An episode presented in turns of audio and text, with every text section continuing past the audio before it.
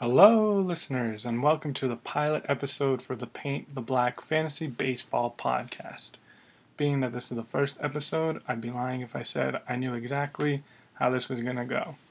But I do know I'll be trying to relay as much unbiased information to your ears as possible. I also deliver unbiased information to your eyes on Twitter, Instagram, and you will and where you'll find the most fantasy baseball information I cover at ptbfantasy.wordpress.com.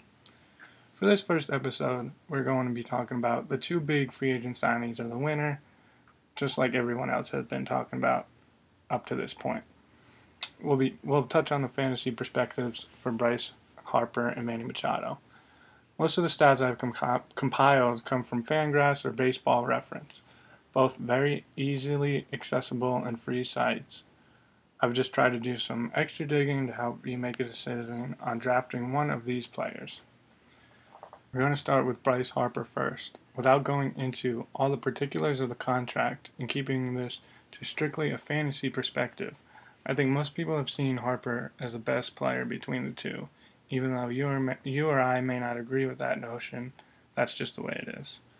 So with Harper, I'm going to give you some information on his career, home and road splits as he moves into a new ballpark, as well as touch on the factors of his new park compared to Nationals Park. I will touch on something I found interesting in his splits, and that's how he hits by month throughout the season. So let's get started with some of the numbers to help you get a better understanding of the player Harper has been and possibly what to expect from him. First off, I'm going to touch on Harper's home and away splits, which actually haven't been that big of a difference. Statistically, Harper has pretty much been the same hitter at home as he has been on the road. In, tw- in 20 less at bats, has the same amount of home runs on the road as he has at home, which is 92. He's hitting 284 at home and 274 on the road, while slugging 516 at home and 508 on the road. So that sort of consistency is something you always look for with the building block of your fantasy team. Another thing you might want to look for when building your fantasy team is a player's consistency across the whole season. And that's something Harper hasn't really brought to the table thus far in his career. Despite a, despite a strong second half in terms of average in 2018, a good amount of production comes from his first two plus months of the season, as he's hit 41 career home runs in March slash April and 40 in May. In July and August, he's had over 100 more at bats and has hit 29 in each month. In 2018, Harper hit 18 of his 34 home runs before June, which has been his worst, worst month statistically from a fantasy standpoint. So, when building a team, especially in a head to head league, I'd argue would rather have a star player hitting better later in the season if you can find trends such as that. In a rotisserie league, it may not matter as much. In fact, it may help you to take an early lead with a guy that mashes at the beginning of the season. But personally, I like my star players to be a little more consistent month to month. Next thing we'll touch on with Harper the park factors going from National Park to Citizens Bank Park in Philadelphia. The park factors for Citizens Bank Park are more favorable, as many have pointed out thus far. In 2018, it was the third best hitters park for home runs and fourth best for left handed batters. National Park came in around neutral for lefties. Harper has played in a total of 16 parks at least 15 in at least 15 games in his career. And among those parks, Citizens Bank is fifth in terms of total OPS plus, which is a value where anything above 100 is considered better than the player's usual splits.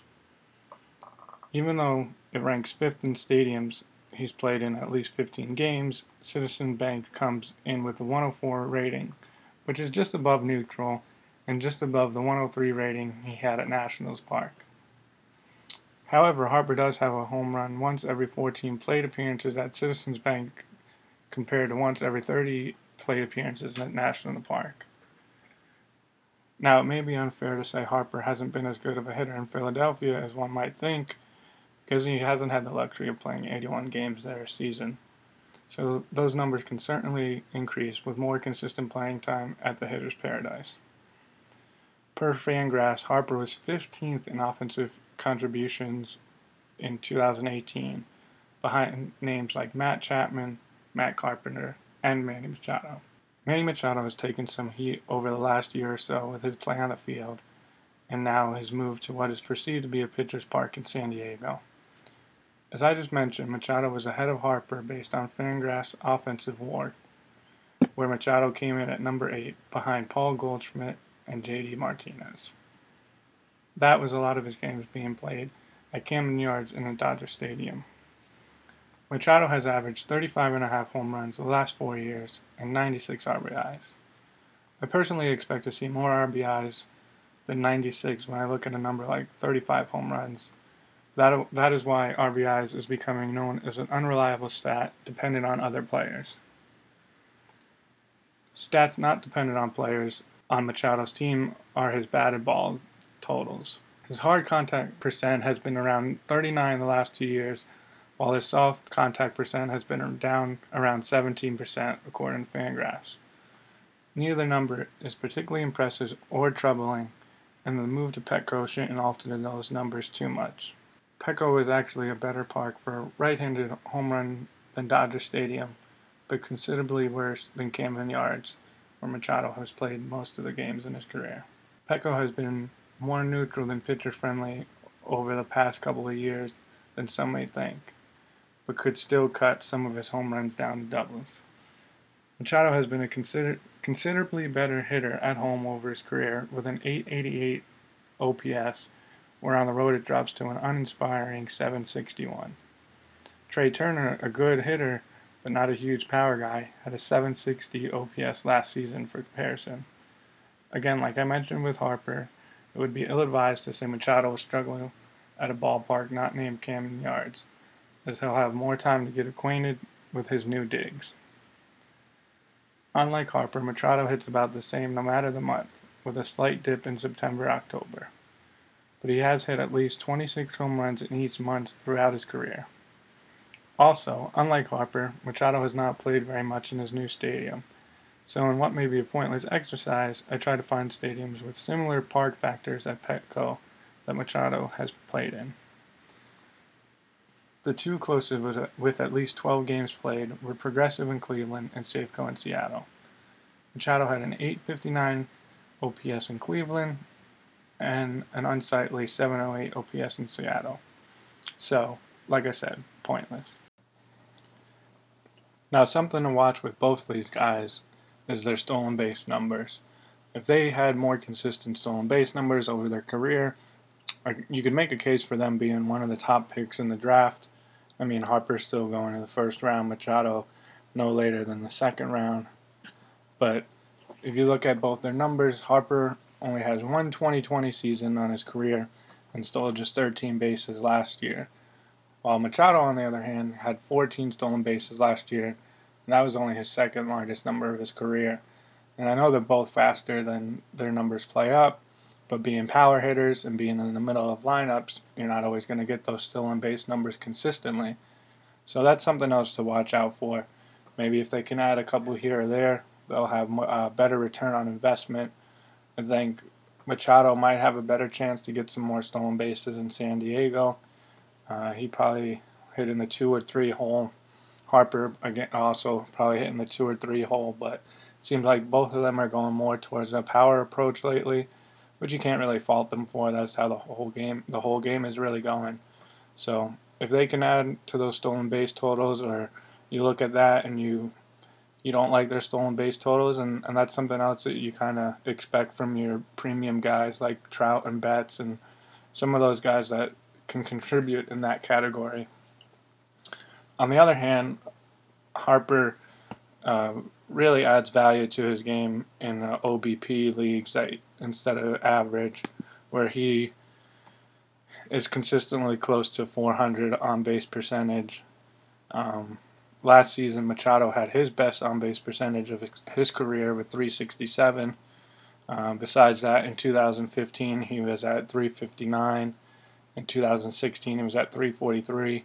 So, all serviceable numbers not quite the elite level that Harper has in on base percentage. So that's something else that kind of differentiates between the two of them.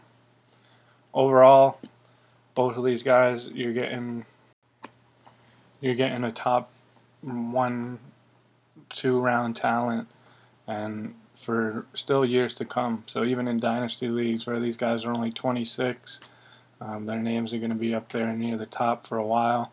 I don't think the moves to new ballparks are going to affect them that much, either positively or negatively.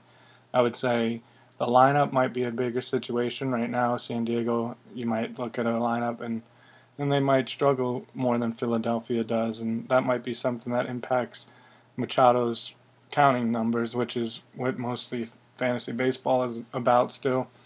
So, looking at that, and then you look at Philly's lineup and the, what they were able to do in the offseason, and then add Harper to that lineup, it's it's pretty dangerous um, from a fantasy standpoint and in, in a real life standpoint. And if he's going to be hitting two or three in that lineup, you know, he's either going to be a tops close to tops in the RBIs if he if he can reach that potential and and if uh, Citizens Bank does play to his his strengths then then you can be looking at Harper as one of the top five guys maybe at the end of the year. And the only thing with him is you're kind of counting on potential more than past proven seasons where he's only had that one really big season uh, where he was a top five or so player in fantasy baseball. And Machado has been consistent, more consistent than Harper over the years, but he's been kind of consistently in that in that late first round, early second round talent level. Where uh, if you're going to draft him earlier than that, you're I think you you might not get the return on investment that you're expecting. So you look for these guys in the first uh, 15 or 20 so picks, and I think that's about where they're going to stay. And like I said, Harper might have a little more leeway to be in the top five, but he's got to have a, a big season. Um, there's so many young players now where it's hard to crack that top five. Even if you're Mike Trout and Mookie Betts who do it consistently, you're always running that risk of, oh, somebody else breaks out like a Jose Ramirez did last year and uh, and then you're looking at your number one draft pick coming in tenth, which you're not going to be you're not going to be upset about uh, with a tenth overall player in the league. And with Harper, you might get a top five guy, like I was saying, or you could get somebody that doesn't come in a second round talent at the end of the season. So I think he's got a bigger uh, ceiling, but also a lower floor. And uh, some people are willing to pay for that early on. Uh, if you're willing to take the risk, I think Harper is the way to go. Uh, Machado seems like the more consistent guy. Not that you're looking at picking these, picking between these two guys, but just giving you an overall feel of how they compare to each other, and how they compare to the rest of the top, like I said, top two uh, rounds in your drafts. One last stat to throw at you for each player is what is called WOBA, or weighted on base average which is basically what the player did to get on base instead of merely just measuring if a player get on, got on base, aka OBP, on base percentage. Machado had a 377 WOBA last year, and Harper had a 376, good for 13th and 14th in the league, but significantly behind leaders Mookie Betts and Mike Trout, which may actually be what the next episode is about, about who the first overall pick in fantasy drafts could be. And that's all the information I have for you here on the first episode of Paint the Black. But be sure to check back and see what I dig up on our next show in terms of the deep dives. Be sure to check out Paint the Black on Twitter and Instagram. And again, our website is ptbfantasy.wordpress.com.